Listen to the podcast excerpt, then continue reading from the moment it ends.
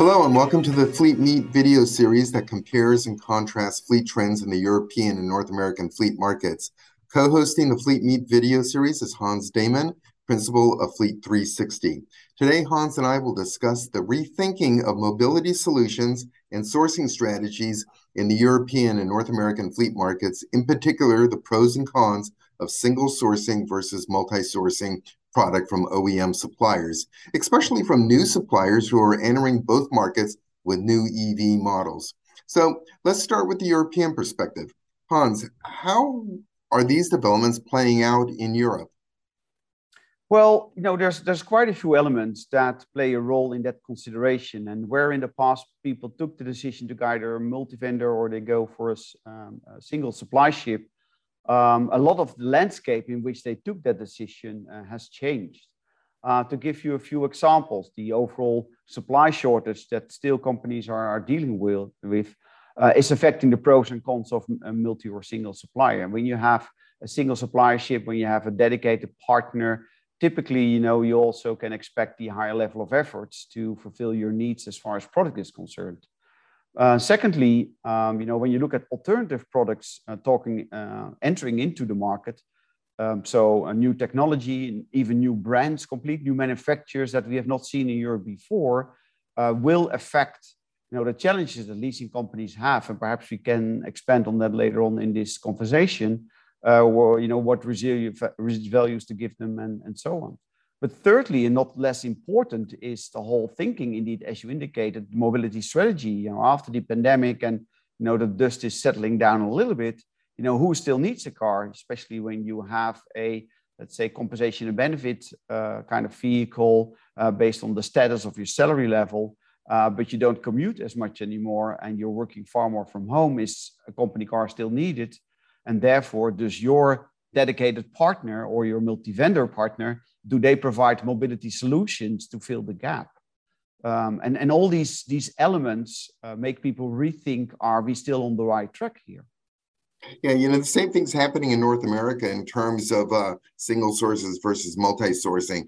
In today's environment, uh, induced by the pandemic, the supply constraints that we have, previously there there was an advantage in sole sourcing. You can maximize your incentives. You had greater leverage with uh, with the manufacturer that you're sourcing your vehicles from. But if that manufacturer can't meet your full needs people want to look elsewhere. They want to look at other sourcing options available to them. So that's really causing a lot of um, companies on both sides of the atlantic on reassessing the the pros and cons between multi-sourcing versus um, single sourcing with the full operational leasing uh, in Europe still being the predominant product that companies are using to, lease their vehicles, the residual value risk, maintenance risk, tires risk, and so on, all of these operational components, financial risk is with the leasing company, and they have to establish what their risk appetite is, what their risk portfolio is, and so on, and how their parent companies are looking at that risk portfolio, etc.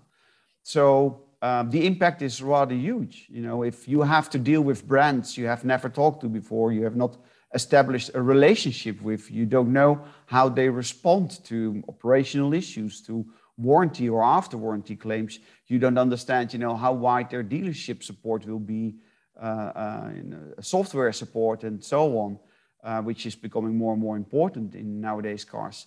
Um, each of these areas could be increasing a difference in perception and increasing a difference in strategy between leasing companies. And we already see it happening. You know, when the parent company says they want a more risk-averse approach to, you know, very new uh, undiscovered products, uh, then, that will hit you in residual values, maintenance cost, and tires.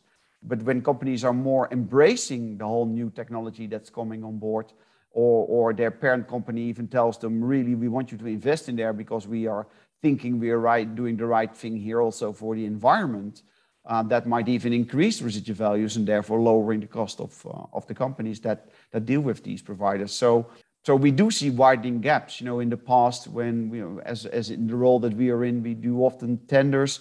We looked at you know very minor pricing differences because we were in such a mature marketplace. And although service-wise and IT-wise, we are still in a very mature marketplace, the new onboarding of products makes it rather immature price-wise. So, so that's a really interesting aspect that has been developing over time. This entry of new OEMs into the fleet market in both Europe and North America has introduced a whole new variable to fleet sourcing. And this variable involves many new OEMs who are entering the fleet market for the very first time, and this is causing some of these changes. Would you agree with that observation? No, very, very much so. Yeah, and and and of course, this is the, the the considerations that people are making. You know, are are not limited to just that debate. It it is also depending so much on the DNA of their own fleet, on their own policies, on the way they would like to move forward, uh, which which could trigger to recalibrate the partnerships that they are in, the, the manufacturers that they are talking to. You mm-hmm. know, uh, you know, do you have a big passenger car fleet or a big van fleet? You know, even there the differences are wide in product availability.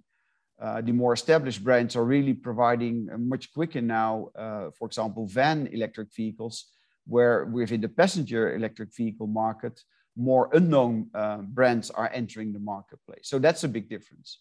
Uh, another difference could be your regional coverage. In which country are they operating? In which countries are new brands starting, or perhaps not? Uh, you know, uh, even you know, uh, looking at the, the the the whole branding of of in certain markets, where, for example, Polestar never started in France because of a dispute they had with Citroën over branding and the brand sign that they're using. So. So as a fleet manager in France, you could have said, I really want the Polestar product as an EV solution, but they could not provide it until recently. Mm-hmm. So, so all these areas now play a role in. Uh, your leasing company could provide you uh, with, with good consulting and, and support there, but it will vary from company to company how that support will interact with yourself. True, and you know a lot of these disruptive technologies are also you know having a dis, uh, disruptive impact on sourcing strategies on the on the parts of fleets. And it's really causing fleet managers to have to recalibrate their thinking more frequently than they might have in the past. What sort of timelines are are we looking at as to uh, how long it's going to take to sort all this out? Yeah, well, typically with with the disrupt, dis, if we can call this, let's say, disruptive uh, technologies or disruptive market entrances, you know, the, the the curve is rather steep. So we expect a high influx now of, of new product and new decision making processes and new strategy rethinking. We, we do believe things will settle down again in four or five years from now, where then battery operated electric vehicles will, will, will you know, become the, the mainstream. Of course, we will then run into a new energy storage solutions that we have to have uh, because battery solutions will not be very sustainable for a long time but it's like the intermittent uh, solution that we that we currently have. Um, so yeah, within a five-year cycle, we see that uh, this all should settle down again. That there will be new a new balance between product market, market understanding, and leasing companies uh, deal with all of that that the new situation and also the new connected vehicle, which will in some cases complicate the management that they can do of those vehicles, but in some areas might also make their the management of that fleet so much more easier, depending on what access they will get to what to what data. And I know they're all working very hard to establish there the right relationships to have access to that information.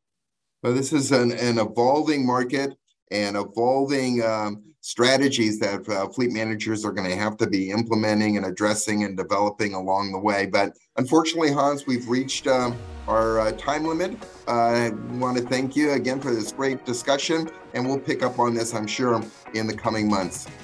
Thank you very much, and thank you everyone for watching. Thank you, Mike. We'll speak soon.